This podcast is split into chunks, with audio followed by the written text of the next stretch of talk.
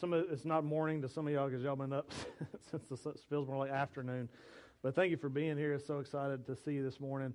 Um, if uh, if it's your first time worshiping with us uh, here in person, in the back of the seat in front of you is uh, what we call our Connect card, and that's just a way for you to st- to let us know that you are here. Um, and so in the back of that seat. Uh, if you'll fill that card out with as much information as you feel comfortable with, we actually have a gift that we want to give you today uh, your very own Lindsay Lane East quality top of the line t shirt. And so we would love to give you that today just as appreciation of you being here. And uh, if nothing else, you can wear it around the house uh, if you don't want to wear it out in public. Um, but they are really, really nice shirts. We'd love to give you one today. So um, on your way out, if you'll fill that out on your way out, stop by our Next Steps banner, um, and we'll hook you up there with that shirt. If you're watching online, uh, the best way for you to do this is to click in the description for the Connect card, uh, description for the video, click the link for the Connect card there. Let us know that you're watching with us for the first time, and uh, we're so excited to have you as well. Um, those cards are also awesome. If this isn't your first time and you've been here, some of y'all a lot more than me even, uh, grab that card and uh, you can let us know about prayer requests.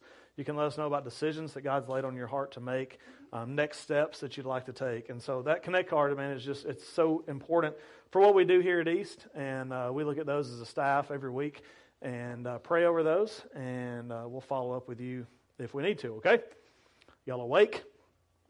Good. Okay, let's dive in. Uh, if you got a Bible, open up to Exodus 19. That's where we'll be here shortly. But before, as you're turning there, I want to tell you uh, this may shock some of you. It's a little bit uh, news. I like to joke around when I was in school. Um, I was a little bit of a clown. I don't think I was voted class clown, but I had to be on the ballot. You know what I mean? Um, so I really like to joke around. Um, one of the things I was terrible at, uh, still am, is impressions. Um, I thought about trying to share some of my best ones with you, uh, but it's online, and no, we're not going to do that. So uh, it'll be there forever. But I am not great at impressions. Uh, I wish I could be. One of my best friends in the world is one of the greatest, like outside of being on SNL or something like. He's one of the greatest impressionists I've ever been around because he does something. thing I've learned about him. I've watched him for 18 years or something now that we've been friends. What I've seen in him is that, see, when I do an impression, I try to match the voice, right? Like I just try to talk like them he becomes them. You know what I'm talking about? You ever been around somebody? It's not just their voice, it's the facial expressions they make, it's the way that they move their body. Like, it's just incredible. He, he, you just watch this transformation almost as he becomes the person he's trying to imitate. He does a good Forrest Gump. And he'll get locked into it for hours. Uh, he's a student pastor, and so uh, he'll go on a youth trip and stay locked in as Forrest Gump for like a whole day, and you'll want to kill him by the end of the day. I hope you're watching this, Drew. Um, but uh, but he man he he just becomes Forrest Gump, and it's not just the voice; it's the quotes that he remembers, it's the facial expression that he makes, it's the eyes, those kind, just big, but also blank eyes that Tom Hanks does as Forrest. Like it's just incredible, and. Um, I was never good at it because uh, I could only focus on one or two of those details. But a good impressionist is able to pull all, notice those details and then actually pull it in and make it happen. And so that's that's a, an idea that you're going to see come about in the story today. Um, we're looking at the, the, third covenant through this series, the covenant that God makes with His people through Moses. And so we're going through this series on the covenants of the Bible. If you don't know what that means, it's okay. If you've missed the last two weeks, we're gonna we're gonna dive in today as a whole new message. It'll make sense to you as we go through. But what we've been seeing is that God comes down um, in certain moments and makes a partnership with mankind, make, makes a partnership with particular people in a particular time for a particular purpose. And we've seen that, and what we've seen is that in each one of those covenants, God's love is on display. And so today is going to be no different. We see a guy named Moses. We'll talk about who he is here in a second. He actually goes before God on behalf of now. Uh, last week we talked about Abraham. Abraham's family is now huge. And uh, there, uh, Abraham or Moses actually goes on behalf of this now huge family of Abraham before God, and God calls them to live a particular way, not just in the way that they speak, not just in the way that they uh, that they act, but in every aspect of their life. He uses over 600 laws to show them how to live. Um, So our problem is that we oftentimes get up in the detail, get caught up in the details of these laws, and we forget that there's an overarching purpose of what God's doing. So today, that's going to change. That's going to be our focus. I'm going to read Exodus 19, 3 through 8, um, and then uh, we're going to kind of get caught up on where we are in the story. Okay, Exodus 19, beginning in verse 3, should be on the screen. Moses went up the mountain to God. The Lord called to him from the mountain. This is what you must say to the house of Jacob and explain to the Israelites. You've seen what I did to the Egyptians and how I carried you on eagle's wings and brought you to myself. Now, if you will carefully listen to me and keep my covenant, you'll be my own possession out of all the peoples, although the whole earth is mine anyway. And you will be my kingdom of priests and my holy nation. These are the words that you were to say to the Israelites. After Moses came back, he summoned the elders of the people and set, them, set before them all these words that the Lord had commanded. And the people responded together, We will do all that the Lord has spoken. So Moses brought the people's words back to the Lord on the mount. Let's pray. Um, God, we thank you that, um, that you have placed a heavy calling that we're going to talk about today on your people. Um, but God, there's a, there's a promise in the midst of that um, calling as well that you'll be with us. And Father, I'm thankful, um, God, to, uh, to be able to see in your word, God, what I've seen in my life. Um, that you love us, God, and you've continued to be with us uh, as we go through life and try to live out this difficult calling that you've placed on us, Father. I pray that today, as we open your word, God, that you would open the eyes of our hearts to see the truth um, that we need to see today. Uh, God, I don't know where everybody's at, God, what everybody's dealing with, but God, I pray that today you are glorified and your people leave here different. In Jesus' name I pray. Amen. All right. So, um, if you've been around a while, you know I don't like jumping in the middle of a story. Okay? You don't start a movie halfway through, do you? You sickos. Surely not.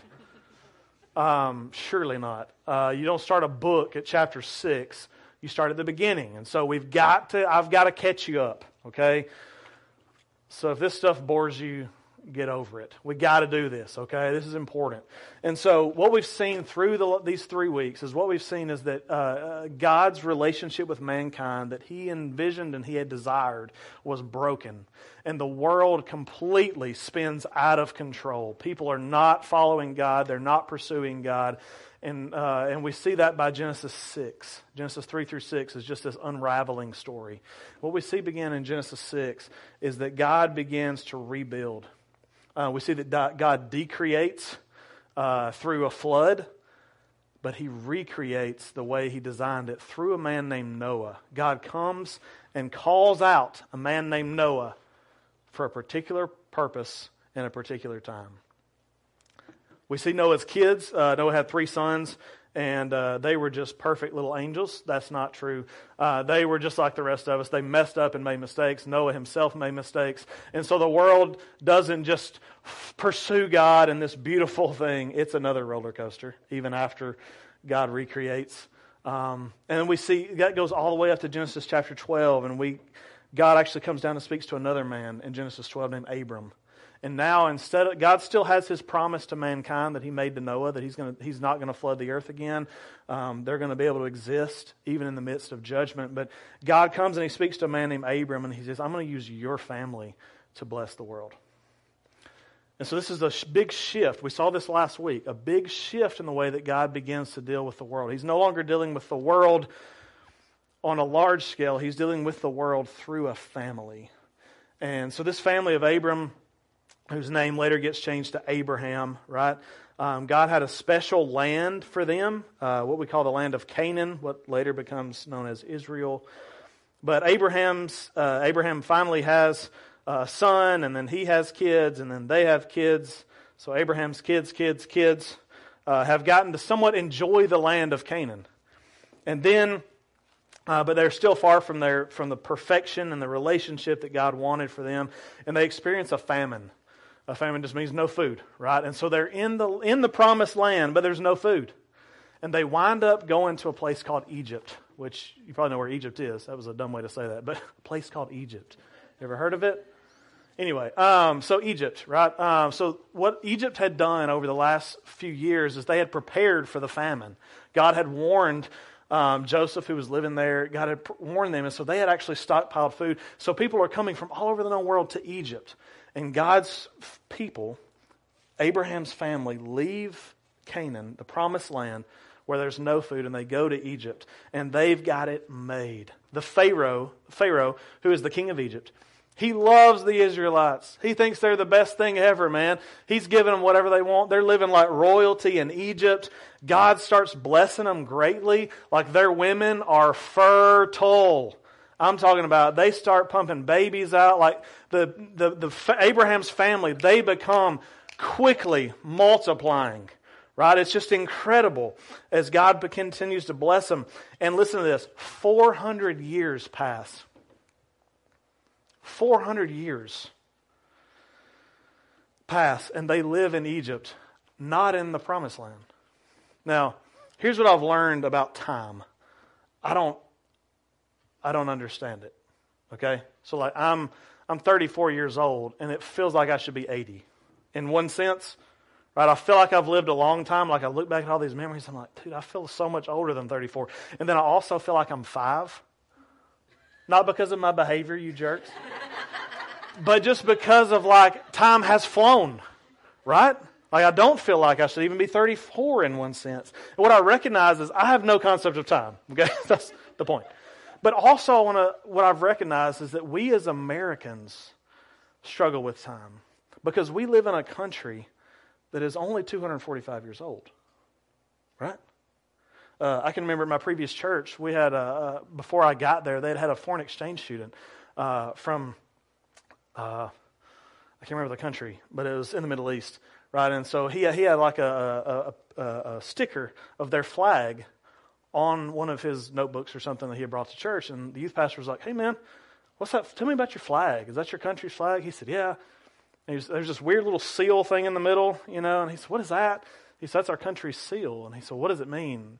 And why are there axes on it? You know, and it was very medieval. It was very old looking. And, and he said, uh, it's because our country's a thousand years old.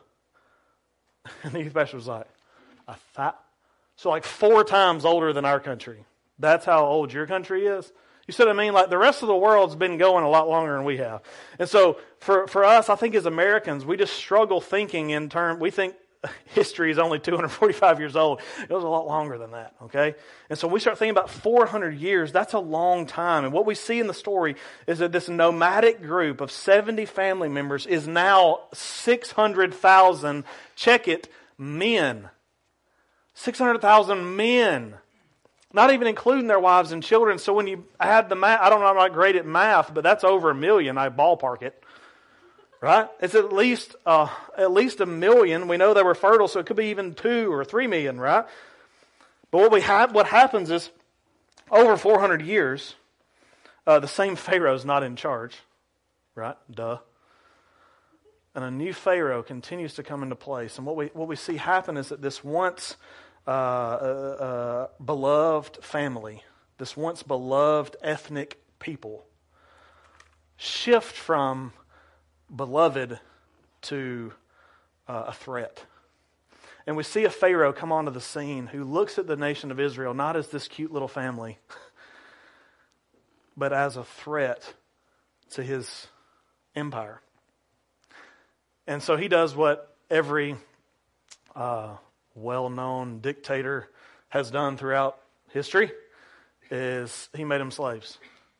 Um, he, he forced them to be slaves to keep them down. And then he did what also what every well-known dictator has done throughout history: population control. Um, he makes an edict that all Hebrew boys who are born must be pitched into the Nile River. It's dark, isn't it? That's what we see happen.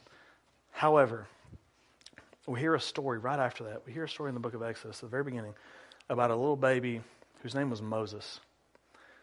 And God actually rescues him from the waters of death. And he uses a little wooden basket to do it. And that should sound familiar as we've been studying through this, right? God's anointed one being placed in a wooden structure and rescued through the waters of death should remind you of the Noah story from the first week, right? That's so, it's supposed to stand out to us. Supposed to stand out to us. God's anointed, facing death, but escapes in a boat, except it was a baby in a, in a, in a basket. But this baby was saved through death, and his name was Moses. And Moses grew up, and God, again, just like God had called Noah out, just like God had called Abram out, now God calls Moses out for a particular purpose in a particular time. And that's what we're gonna that's what we're gonna see in the text today. God is going to establish his people. God's going to lead uh, God's going to use Moses to lead his people out of Egypt and back to the land of promise. And God's going to finally establish them as a great nation. Uh, if you've been here, if you're here last week, you know the great nation. God promised Abraham that his family would be a great nation. Well, it hasn't happened yet. They're not a nation, they're a nomadic people that are just moving around. But I read this commentary this week. The great nation promised by God to Abraham in Genesis 12 2 is about to emerge on the world stage. This is a cool moment that we're seeing happen. And so, um, this is the. Uh, it's tough to talk about God leading um, his people out of Egypt like in one sentence, but I'm about to do it, okay?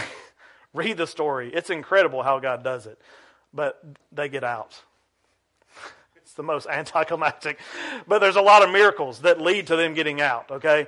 But we don't have time, okay? That's another sermon. Look it up, read it. They get out.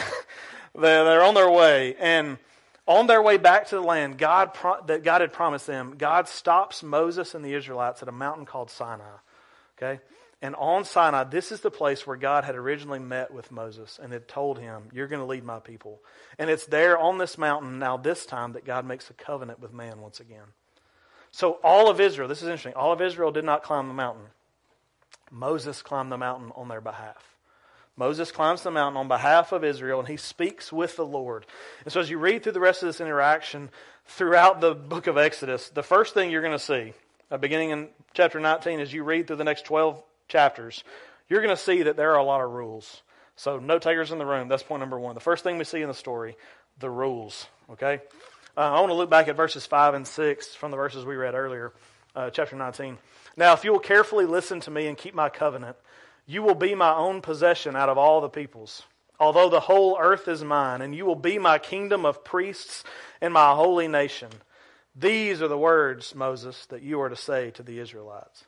Now, honestly, when you see that, and even if you read the rest of it, of this section, it doesn't sound too bad. Like, it seems like a lot of promises, and all we have to do is listen and keep the covenant. That sounds easy. Sweet. This sounds like an awesome deal. However, this is the Cliff Notes version, because in chapters 20 through 31, what we see are the actual rules of the covenant. 12 chapters of rules and laws. Read through it sometime. It's thorough. If you've ever read it, it's thorough. A lot of details. Um, in there, you're going to see you're going to see rules and laws that are expected. If you're going to set up a nation, you've got to have some rules. You can't kill people. Check. Like that's a, that's that's a rule. Um, we can't steal from one another. We got to treat each other with respect. Like there's those types of laws when you see it, but there's also rules um, and laws regarding ceremonies and sacrifices. God is setting up a sacrificial system among His people at this time too, and so it gets really, really uh, bloody. In all honesty, so read it. Um, again, we don't have time, but um, it becomes clear as you read through this that God's people are not being invited into some country club that has all the perks as long as you stroke a check every month. What we see is that to be in a special relationship with Yahweh, which is the name, the Old Testament name for God, to be in relationship with Yahweh involved more than privilege. It entailed responsibility. It was all about responsibility. God was calling his people to live different from the world around them. And yes, their belief that their belief in one God was crazy enough in the world, in all honesty. Most countries at this time, most nations, most people groups at this time believe in lots of gods. However, Israel is set apart in that. But God wasn't just saying, you're going to look strange because of what you believe. He says, I want you to look strange because of what you do. I want you to look strange by who you are. I want you to stand out from the world around you because of your behaviors and the way that you treat people. God was speaking to these people at this particular time, but what was the purpose? Again, they were written so that these laws were all given so that God's people would know how to stand out from the world around them. That was the whole purpose of the law. Among other, we could talk about other things, but this is the main purpose of the law. They would know what it looks like to stand out. And so here's, here's, here's application before we even go any further. The purpose behind the laws gives us a peek into the passion and desire of God for his people. Really, throughout history, God wants his people to look different from the world around them. And so, even before we take another step in this message, that stands true of you today. Like, if you call yourself a Christian, you'd say, Man, yeah, I'm a Christian. Well, guess what? The same calling of his people in the Old Testament to stand out from the world around them is over you today. God's called us to stand out. If you don't believe me, you think, hey, that's Old Testament stuff, Heath. The New Testament word for the church is the word ecclesia. Guess what it means? Called out ones. Right? We've been called out to live separate from the world around us. We are the ecclesia, the called out ones, and we've been commanded to do that. And man, again, before we go any further, wrestle in your heart and ask the question Do people see me as different from everybody else? At your workplace, do people see you as different? Or do you just look like everybody else? In your family, on your street, do people see you as something different from everybody else? If not, that's a problem that you need to address in your heart. Not only do we see the rules pointing to a particular thing, we also see a risk. Uh, the risk that Israel is gambling on um, in their time as God's people. And we're going to skip ahead through the rules and, and get to verse 34. Uh, this is um, Moses speaking on behalf of God to the people. He says, Observe what I command you today. I'm going to drive out before you. This is an important, take note of these names that are coming here, okay? I will drive out before you the Amorites, the Canaanites, the Hittites, the Perizzites, the Hivites, and the Jebusites. Be careful not to make a treaty with the inhabitants of the land that you're going to enter. Otherwise, they'll become a snare among you. Instead, tear down their altars, smash their sacred pillars and chop down their Asherah poles. Because the Lord is jealous for his reputation. You are never to bow down to another God. He is a jealous God. Do not make a treaty with the inhabitants of the land, or else when they prostitute themselves with their gods and sacrifice to their gods, they're going to invite you in, and you'll eat their sacrifices.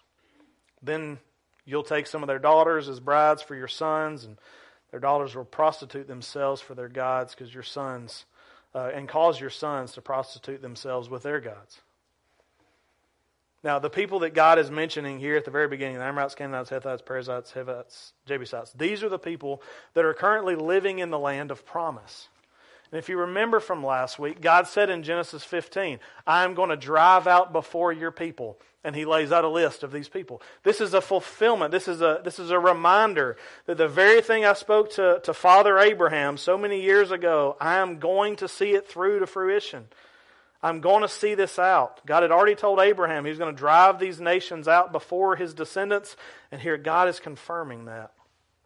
And God warns them not to make a treaty with these people. And I'm just going to be straight with you. It sounds like God's being a jerk. It sounds like God's being a paranoid, just strain like hey don't make it don't make any kind of treaties with them. Like i don't trust them as far as i can throw them kind of thing. Like god seems to be a little paranoid here. But here's the truth. God just knows how humans work. God just knows that when we're presented with a temptation we probably given in that's what god understands and god knows that that if the people of god began to work out deals with the other people that were in the land, they would wind up being influenced by them as well. He knew that with treaties come marriages. If you know, if you like world history, if you remember back whenever world history was for you, like this was a common thing of the day. When you make a treaty with a nation beside you, one king gives his wife, his daughter to be uh, to marry the the king's son, right? And that's going to establish peace because uh, it works well in all the uh, um, Shakespeare plays, right? It, it's just it's gonna it's gonna work, no doubt. It usually didn't work, but God knew that if these strange transactions between His people and the other nations began to occur, God's people would be led astray. Um, and I, mainly because women can get men to do strange things. Amen. They can get we can be convinced to do really dumb things. Anyway, um, but that's that's what we see. It's not women's fault. It's our own fault. I'm not trying to blame women. It's it's dumb. It's us dumb men. But God knew that if if if if if His people were allowed to make com- uh, treaties and and partnerships with other nations, it was going to lead to we are no longer a nation of one God. We now have multiple gods. Um, God did not want. He wanted them to live differently among the nations. But the kicker was to not allow the influence from the outside to come inside. That's, that's what we see going on. God had called them to live among the other nations, but not to be influenced by them. See, God was not calling, He was not calling the, the Israelites. Yes, on one end, it was like, hey, don't buy into everything else around you. Stay firm in what you believe and, and shut everything else off. But at the same time, God was not calling them to seclusion and isolation. Right? We talk, we've been talking about that the, the purpose of mankind was to be God's image bearers in the world. How can you be an image bearer if the door's always shut? How can you be an image bearer if you're always in your little tent and nobody outside ever gets to see you? They never get to see the light of God. The purpose of mankind is to show the world the image of God in church. If you call yourself a Christian, you too are an image bearer. As God's ecclesia, right? As His called out ones, the principle remains. We've been called by God to engage others for the sake of sharing with them the gospel. And as we're going to them, we cannot let our beliefs and our worship be affected. And you and I we, we're facing the same thing that Israel faced. We pick the poles. We either shut it down and live in our little Christian bubble and raise our kids in such a way that they don't even know who Iggy Azalea is. I don't know. Anyway, that was random. Okay? If your kids don't know Iggy Azalea, that doesn't mean I'm talking about you. Okay, all right. But like you can live, you're going to live in such a way that we just, we don't want any outside influence. We've got our little family, but what are you neglecting? You are missing the point that God has called you to be an image bearer in the world. God has called you to launch your children as arrows into the lost world as beacons of hope and joy. And not that they have to know who Iggy Azalea is. I wish I hadn't said that now. Okay? but what I do know is that we can't Christian bubble. The bubbles have got to be popped, y'all. There's, but, but then let's go, let's go over here, okay? Let's come over here. Because some of you are like, hey, my problem is not the Christian bubble. I know exactly who Iggy Azalea is, and that's my jam. Right? Whatever, right? There's the other end of the spectrum. The other end of the spectrum is I don't look any different than the people around me. I'm living in the world. That's not good either. Right? That's not good either. And I, my whole life I've been bouncing between those. There were times where I was, I knew, okay, dude, if I hang out with these people, it's going to get me a mess. I need to stay focused on God. And I tried to put this little Christian bubble around me. And if you were lost at my school, I probably didn't speak to you because I was afraid talking to you would lead me to cussing and that would lead me to pornography and that would lead me to something I didn't want to do, right? Like that, that was just the way my mindset was.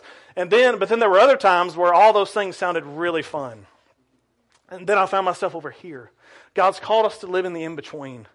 God's called us to pop the Christian bubbles, but yet not be influenced by the people around us. We've got to find that balance. The nation of Israel, we're about to talk about it, they never found it. May it not be said of the people of Lindsay Lane East that we can't find it.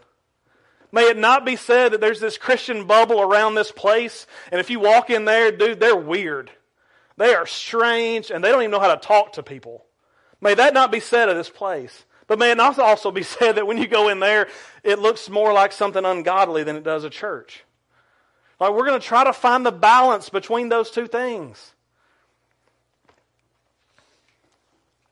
Because I'm your pastor and I'm weird anyway, so we're never going to look super holy here. Um, it's in my blood. I can't help it. All right, so um, we're trying to find that balance. That's where we're at. So let's talk about the Israelites. The rebellion is the next thing that we see as you look through this story. Um, the story of the, the nation of Israel at this point, the story of Moses and the people of Israel, extends through the next uh, three books of the Bible. So it begins in Exodus and it goes through Leviticus, which is book number three. Um, it goes through um, Numbers, and then it ends in Deuteronomy. And we see Moses' death at the end of Deuteronomy.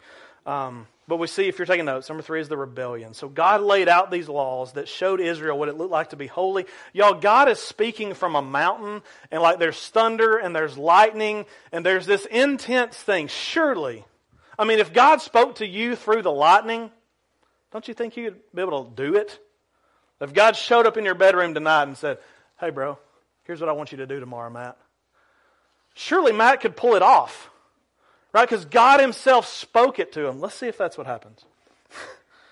God warned them of the risk that they were going to make. He's done all these things. He said, do this, don't do this. Let's look. Before Israel enters the promised land, they wander around for 40 years, making the trek from Egypt, trying to figure out if they can trust God or not. And He's just given them all these rules and the risks, and uh, none of them have even passed away. Like, like the same people that saw the thunder and the lightning on the mountain are still alive. Surely they will do what God said. Numbers 25, verse 1. While Israel was staying in the acacia grove, the people began to prostitute themselves with the women of Moab. Moab should sound familiar from one of the lists that we've been looking at. The women invited them to the sacrifices for their gods, and God's people ate and bowed in worship to their gods. So Israel aligned itself with Baal of Peor, which was the name of one of their false gods and the Lord's anger burned against Israel. Well, y'all, that didn't take long. That didn't take long. We've gone from the mountain where there was thunder and there was lightning, and we've already broken the thing that God said. Don't allow the influences of other faiths outside of yours to affect your worship for me. But let's give them a break, right? Because they're nomads. I mean, they don't even have a home. They're not even back to the land that God promised them, surely. I bet. Hang on. I bet once they get established as a nation and like they get a they get a king and they like got their government going and they've got all this surely they'll figure it out because they're in this weird time. Isn't routine good? Don't y'all like routine? I've I've been in the office 2 days in the last 2 weeks because of stuff, okay? I don't even know what way is up this week because like I'm I got to play in the snow with my kids, which was really fun one day, and I was tired of it. But I, I like a routine, and you probably do too. So surely, once the nation of Israel gets into a good routine, um, this is going to be good. Let's see. This is First Kings, uh, chapter eleven, verse one and two. I'm just picking these randomly. There's a lot more we could look at. Uh, king Solomon. Uh, this was the third king. This was David's son great King David's son. Uh, king Solomon loved many foreign women. It's a bad start. In addition to Pharaoh's daughter, which was his first wife. Uh, where is Pharaoh's daughter from? Egypt. We've already heard about them, right? That was one of the nations God said stay away from. He loved other foreign, other foreign women who were these kind of people Moabite, Ammonite, Edomite, Sidonian, and Hittite. Where have we heard those before? The nations, God said, stay away from these people. They're going to lead you astray.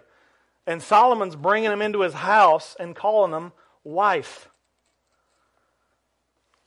He says, it even says in the text, he's loving these women from the nations about which the Lord had told them, don't intermarry. And don't allow them to intermarry with you because they will turn your hearts away to follow their gods. To these women, Solomon was deeply attached in love. There was like 800 of them, so it wasn't a lot of depth of love. But anyway, so from the perspective, this is the third king of Israel. This is the son of David, and he loved many women, people, women who were from the nations that God had said, don't bring it in here. And this is the king, y'all. This is the king of the nation that is breaking the thing that God said don't do. This isn't some third tier government official. This is the guy that God has appointed to be in charge of the nation, and he's totally turning his back on the things that God called him to do. So, how do you think it's going to go over? Not good. When Solomon goes to hand off the nation to his son, uh, there's an uprising. And uh, the nation of Israel then becomes two nations Israel and Judah. There's a, a, a, civil war, if you will, like just a decision that we're, y'all do y'all's thing, we're going to do ours. Um, they're split into two countries, and it weakens them. They begin fighting with one another. They don't support one another. They find themselves conquered and captured. And 70 years pass, and God's people have now been pulled away again from God's land of promise. And for 70 years, they live in exile in Babylon and other places. But after 70 years, they finally get to go back home and reclaim the land that's laid in ruins. And surely, doesn't turmoil and stress just give you perspective? It does for me. I think that song that we sang earlier, right? God, thank you for the scars. Because scar, like difficult times in our life do give us perspective and they help us see.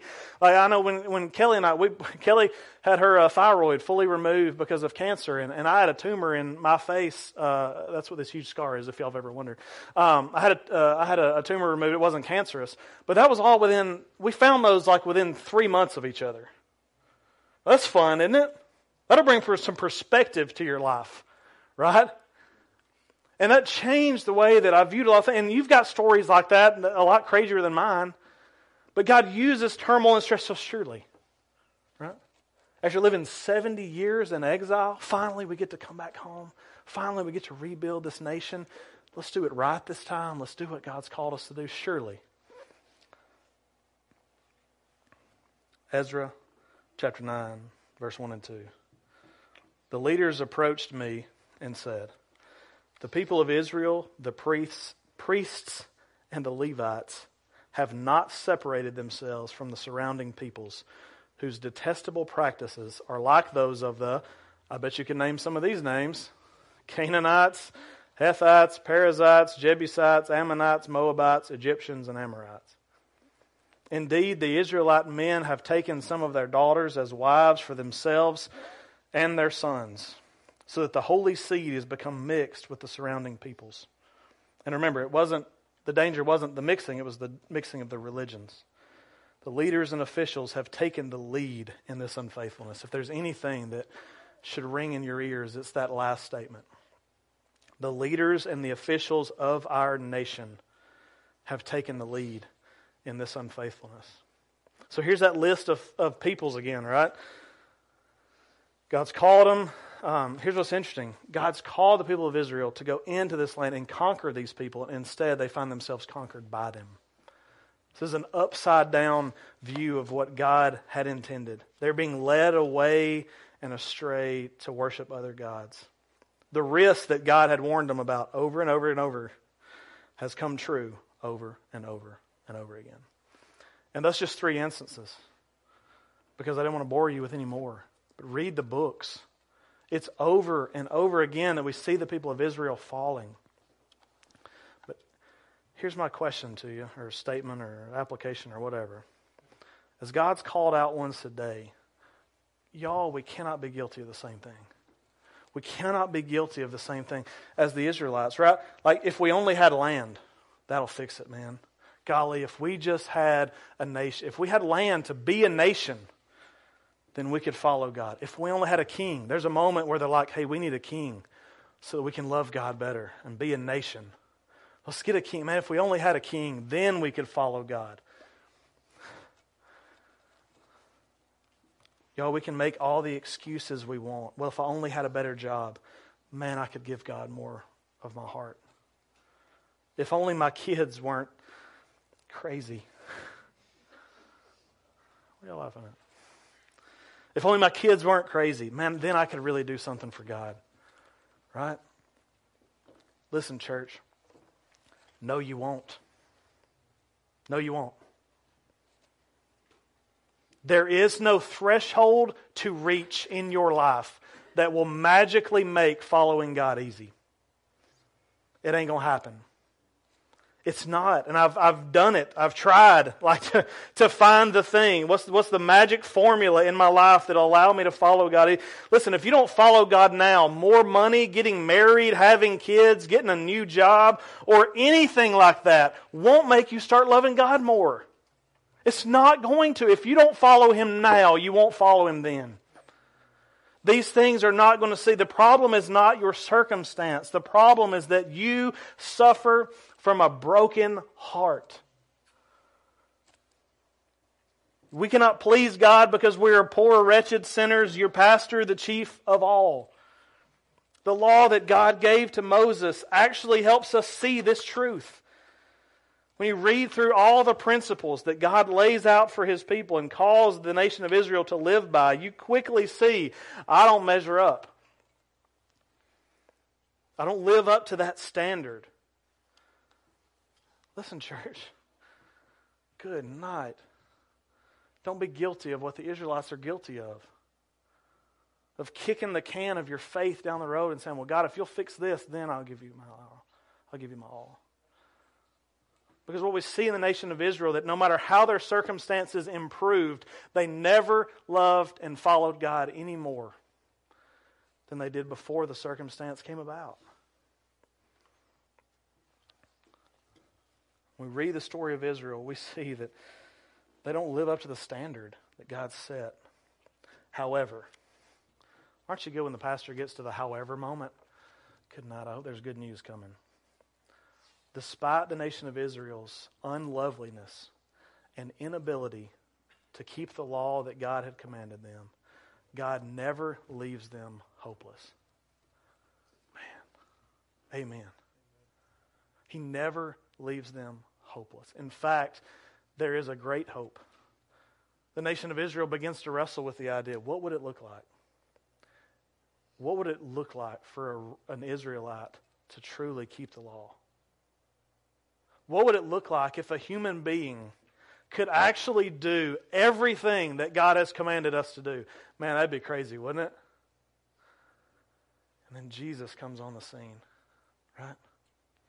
And he does the law, he keeps it perfectly. He's the perfect Israelite that Israel can never be. He was the mediator who dealt with God on our behalf. Just as Moses climbed the mountain to deal with God on behalf of the nation of Israel, Christ has ascended the hill to die and deal with God on our behalf. Today, friends, if you are waiting for a piece of the puzzle to fit in so that you can turn your life over to God and begin to live for Him, there are more puzzle pieces than you know are missing. You can keep waiting, and you can keep waiting but all you're going to do is when that puzzle piece falls, you're going to recognize that there's another one.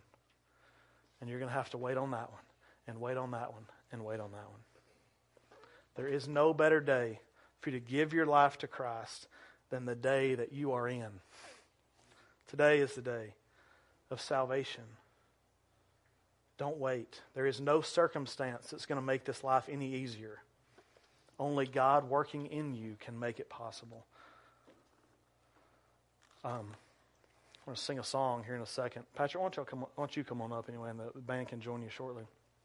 Um, we'd like to sing a song at the end, uh, just as a time of response. And today, man, if you say, like, hey, I walked in here and I'm not a Christian, and it's cool, I appreciate all the words you said, and God's stirring in my heart, and I've got questions about what it would look like for me to follow Jesus.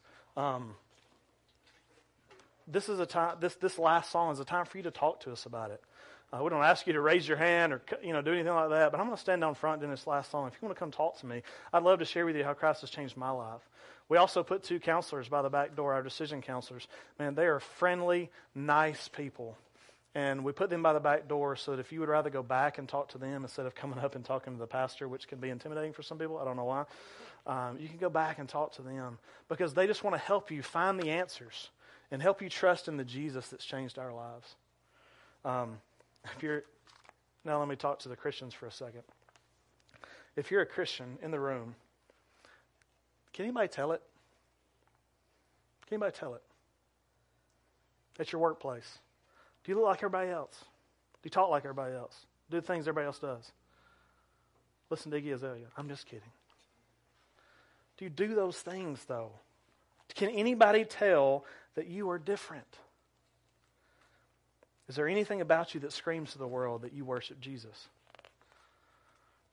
If not, then you're not living out the God call God has for you to live called out. We are called out ones. Today, ask God to begin to live through you. Another question, and this is a little bit more intense, I guess. Are you so focused on your own holiness that you neglect the people that you encounter? This is those end of the spectrums, right? Are you so focused on your holiness and not tainting, not staining uh, your walk with God that you're afraid to talk to the people that you encounter on a daily basis? That's got to end. God's called us to make disciples of all nations and to speak to people, to share with people. Listen, as a pastor, I get it. I talk to my neighbors, and the first question they ask, you know what they ask? Same question y'all ask your neighbors. Hey, what do you do for a living? And I, I can't lie. I say, I'm a pastor. I get the glazed over look. And that changes the relationship, right? And I know why you don't share with your coworkers because you don't want the relationship to change. You want to have the relationship that you have with them without having to have that awkwardness of them knowing that you're a Christian. But listen, church, it's what God's called us to do. It's why I do share that I'm a pastor. But then I show them that I'm a normal dude too. I just want to, I want to share with them the love that Christ has. The relationship is going to change, but we've got to shine the light and the image of Christ to those around us.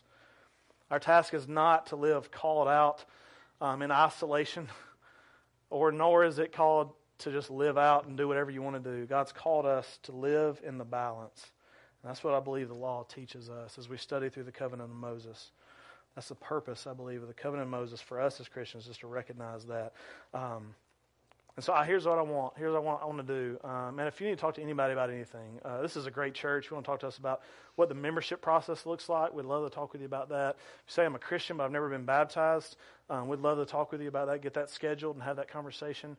Um, or if you'd like to talk to somebody about trusting in Jesus, the altar will be open. This is we call this an altar. It's really just an opportunity for you to come and pray um, before your church family. Bring the, the cares of your heart and the cares of other people.